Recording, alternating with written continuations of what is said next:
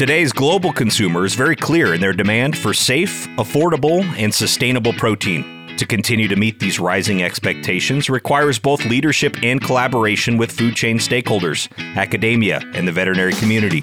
Merck Animal Health is pleased to amplify the voices of leaders throughout the protein supply chain here on this podcast, caring for animals and creating trust.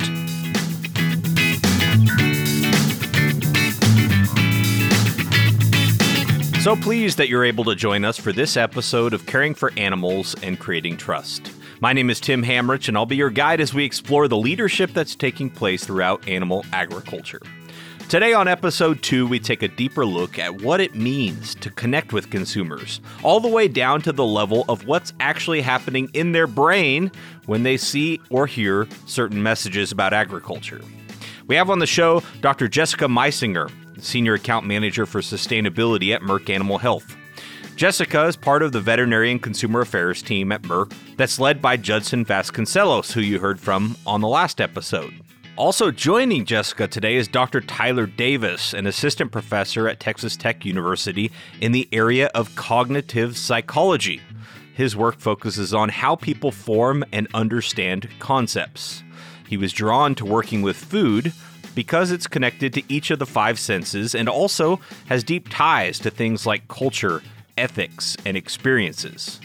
If you're wondering now what animal agriculture, sustainability, and cognitive psychology all have in common, well, buckle up because you are going to love this episode. We go way beyond the traditional advice of bridging the gap between producers and consumers to understand how consumers' brains react when presented with messages about their food. Now, long before Jessica was the senior account manager for sustainability at Merck, in fact, while she was still a teenager, her father took her to a meat processing plant. And while understanding the realities of where food comes from, she also appreciated the fact that these operations were able to utilize every aspect of the animal. This stirred her interest at a young age in both meat science and sustainability. So, when I went to college at Iowa State for my undergrad, I was pretty set on wanting to be a meat scientist. And I continued with that. I have a PhD in meat science, but I kept this thing about sustainability always, and it wasn't popular at that time. So I did a project on mandatory animal ID during my PhD. And I worked a lot with the renders during that, which is how I got my first job out of college. I got hired by the National Renderers Association, and I got hired as their director of communications. They had no communications. So I built them an entire communications program, which was a challenge. I have no book learning at all in communications, literally zero.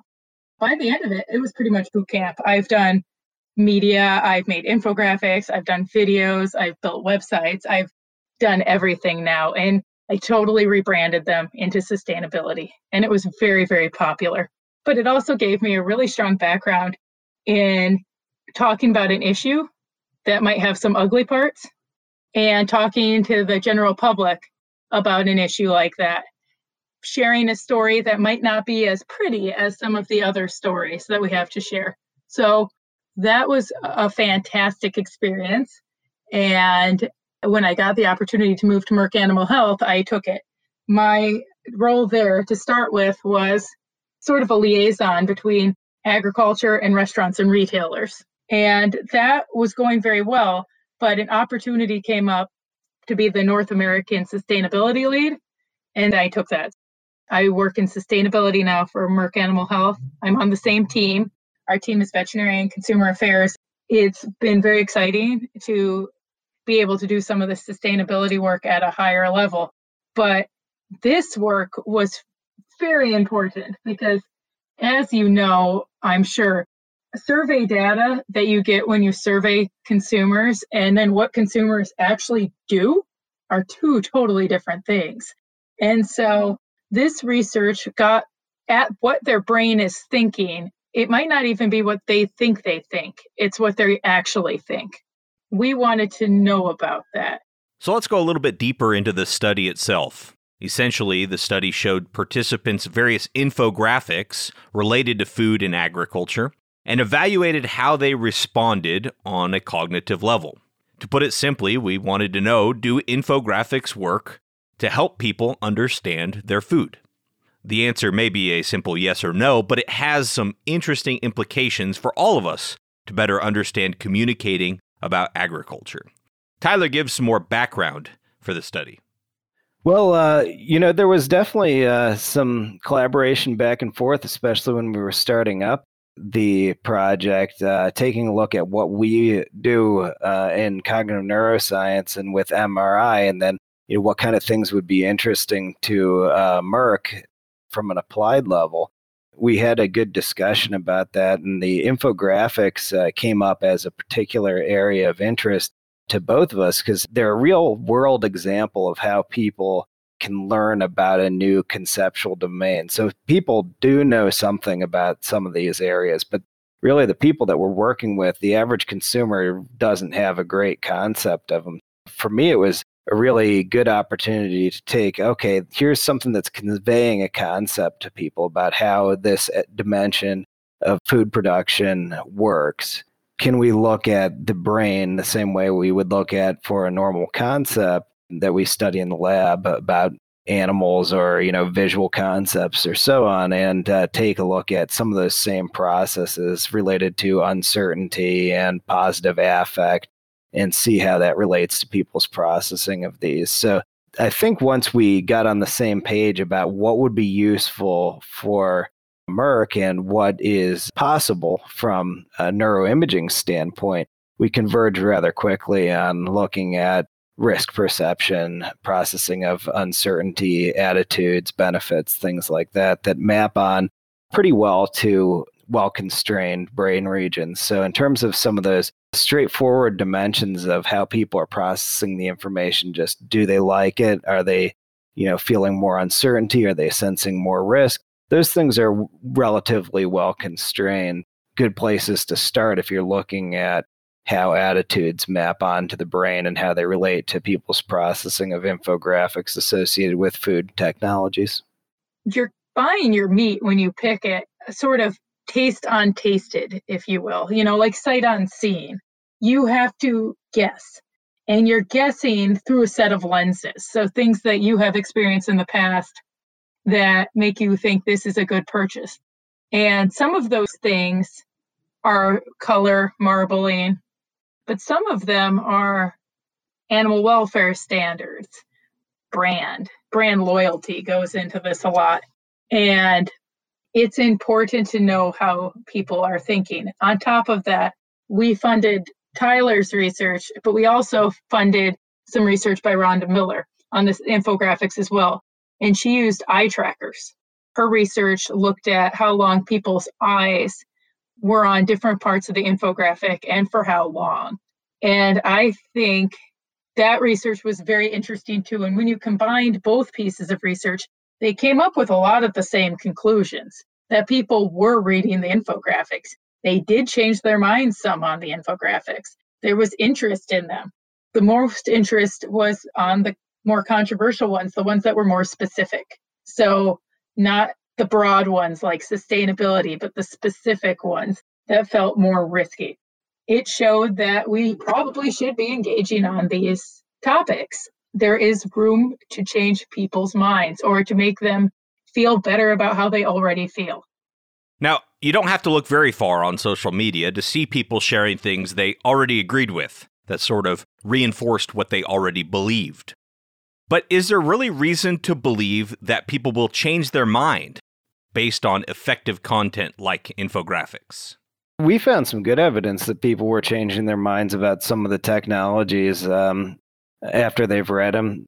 I believe Rhonda did it as well. I haven't uh, read her full report, but I've seen some of her data, and she has some really compelling data about how people digested the infographics in terms of where they moved their eyes and how that related to specific attitude change.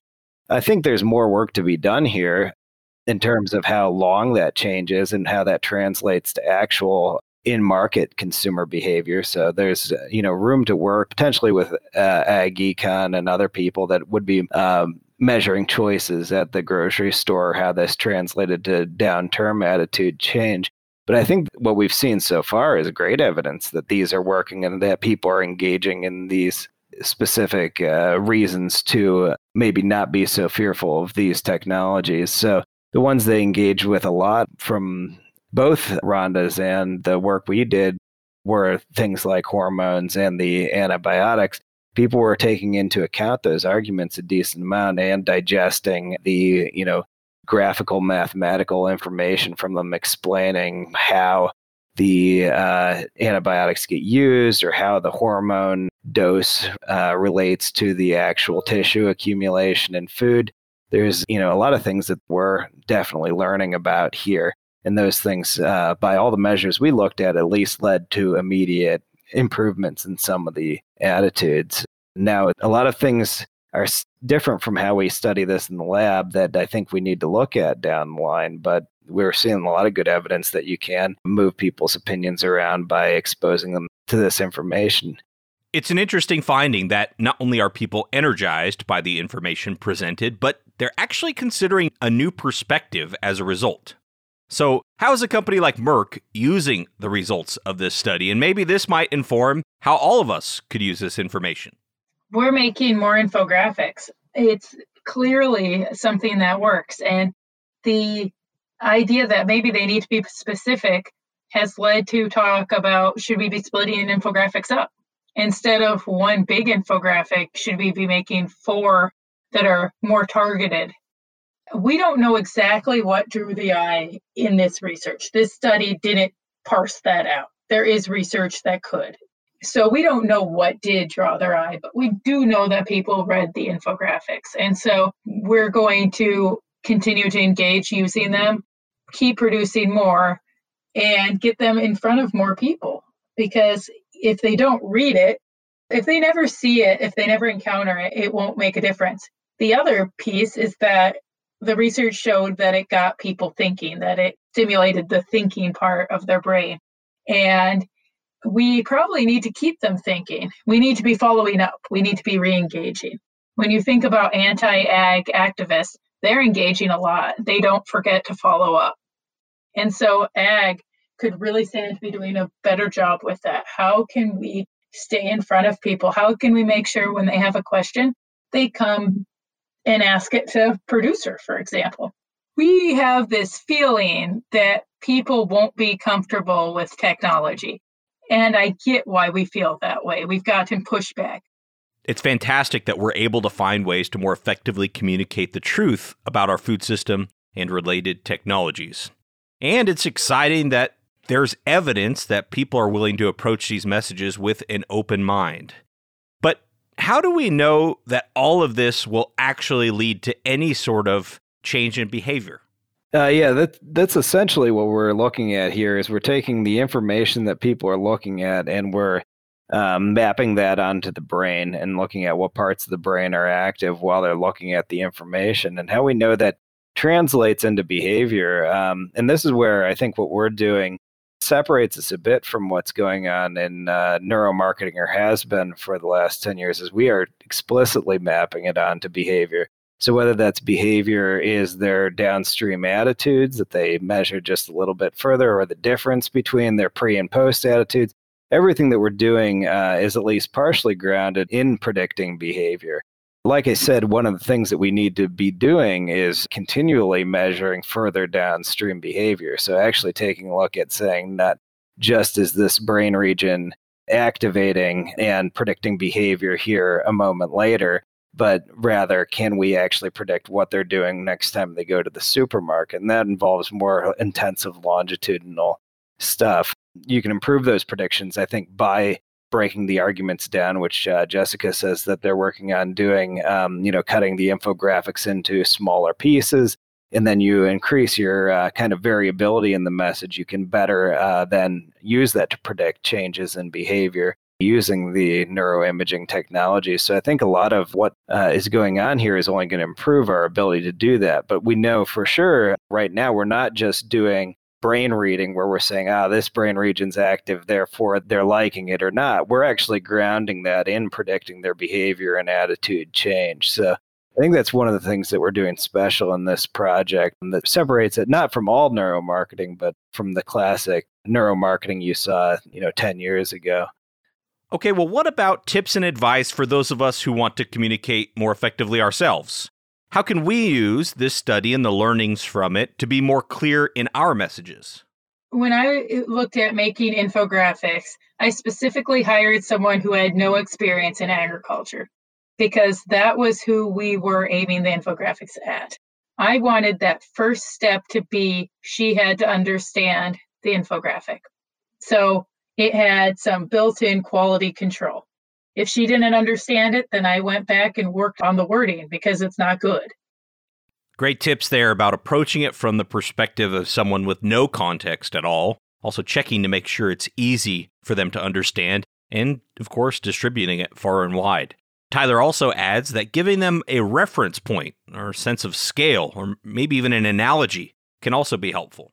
I think the big thing that we learned from all this too, though, is that they are engaging a lot when you give them some sort of easy way of understanding the numbers or making an analogy with the you know graphical information to how the process works. So some of these things that were in the um, again the hormones infographic we worked with and the antibiotics infographic we worked with, those are the uh, infographics that led to some of the largest amounts of attitude change by our figures on average. Uh, were things that people could engage with the numbers fairly easily. So I think, um, although you don't want to put a whole bunch of math on your infographic, when it's a concept or a problem that works because of people's intuitive mathematical reasoning, which is largely what the problem with hormones is, is people's uh, dose to response and sensitivity. People think if you have just a little bit of something they know that they don't like, then it's just like the whole thing's ruined kind of thing. If you can engage in that in a way that helps them get past those hurdles and understand the math behind it without giving them specific numbers, I think those things seem to really help here. But then, is that advice going to work in every scenario? Uh, maybe not, because it again depends on what the specific issue is with the domain you're looking at. So with hormones and antibiotics, it really is, you know, people's intuitive, just like a trace of this thing is going to be just as bad as drinking a bucket of it. That's not necessarily the case in other areas. So it depends somewhat on, again, the domain. But I think uh, helping people understand the process behind things really is what they want to know about uh, here. So, to the degree the infographic helps to get that across, I think it's big. That uh, using all of the animal that we talked about a little bit earlier, you can still see the power of that on uh, Twitter. I was seeing one of those just the other day, and you know, some Twitter war about veganism going back to like, well, actually, meat eating's more okay in places where they eat all of the animal. And it's like we do that for sure in our meat industry. There's not a single thing wasted in meat production, but people don't understand that. So again, to the degree that you can put understanding the process into something simple that they'll move their eyes towards, that's really what the problem is here. And I think how you're going to lead to the most thinking when people approach these infographics. I think some of the least successful stuff we saw is related to people not spending a lot of time on fine points in text. So you got to get them to understand the process without reading a ton of text. So yeah, people don't read the 25 page booklet about these things, but they also don't even really want to read a paragraph about it. So to the degree that you can put it into pictures and they understand the process, they understand the mathematics behind it without having to do the math, those are all things you want to emphasize in your infographics. And they seem to be working when we're working with food technology topics like this. Very interesting stuff. As we get ready to close out this episode, I asked both Jessica and Tyler for their number one takeaways from this report for others hoping to communicate about agriculture. My number one takeaway would be don't avoid risky topics. Don't avoid the controversial topic there's more room for improvement in those controversial topics, and people were willing to think about them. They were at least willing to spend some time pondering the idea. And so there's room for improvement on those things. They shouldn't be ignored. They're not being ignored on the other side of those controversial topics. So it's really important to keep engaging and keep making infographics, keep talking, keep doing outreach, keep doing everything we can you know, we know this from work on concepts in general. People don't just like not have a story for things or they don't just say like oh i don't understand that so i'm going to just let it be.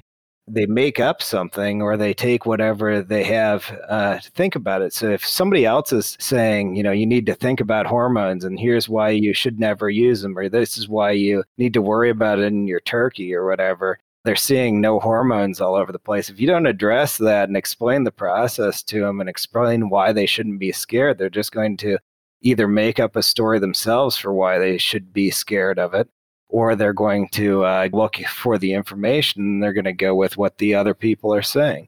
You have to uh, work on honing the arguments and you have to address them and help people understand the process. And I think with all these cases, you know, once you understand the process, it's not that scary. But it takes, uh, you know, refinement at every level to get the arguments better. Neuroimaging, like we're doing in the bioinformatics, are one, you know, kind of spot on the step of understanding how people are processing the information, taking these arguments and kind of vetting them a bit more to understand how people are engaging with the information and that way they can help. So we're not trying to mind read people or implant thoughts. We're just trying to help people understand the process here, right? And uh, looking at a richer depiction than just survey data or opinions afterwards can help us understand what they're engaging with. So I think in that way, this project was uh, really successful, and also, you know, highlights how you can use this technology to get to a better spot. While knowing all the successful tips and tricks and tactics are great, none of them are a substitute for the one critical component authenticity. Yeah, you want it to be packaged well and correct, but you also want it to be authentic. And the more authentic your voice is, people can tell and they'll trust you more. So it's important to get the information right. It's important to be in the right places. It's important to be authentic. It's just important to be out there. Thanks so much to Dr. Jessica Meisinger and Dr. Tyler Davis for sharing this important information with us here today. If you got any value from this episode, please share it with someone else you know who cares about spreading accurate messages about the industry of agriculture. I think we can all benefit from this information and craft our messages more accurately and more effectively. Thanks again for tuning in to this episode of Caring for Animals and Creating Trust. Make sure you subscribe to the show on your favorite podcast player. You should be able to find us on all of them iTunes, Spotify, Stitcher, etc. We'll be back with another episode very soon.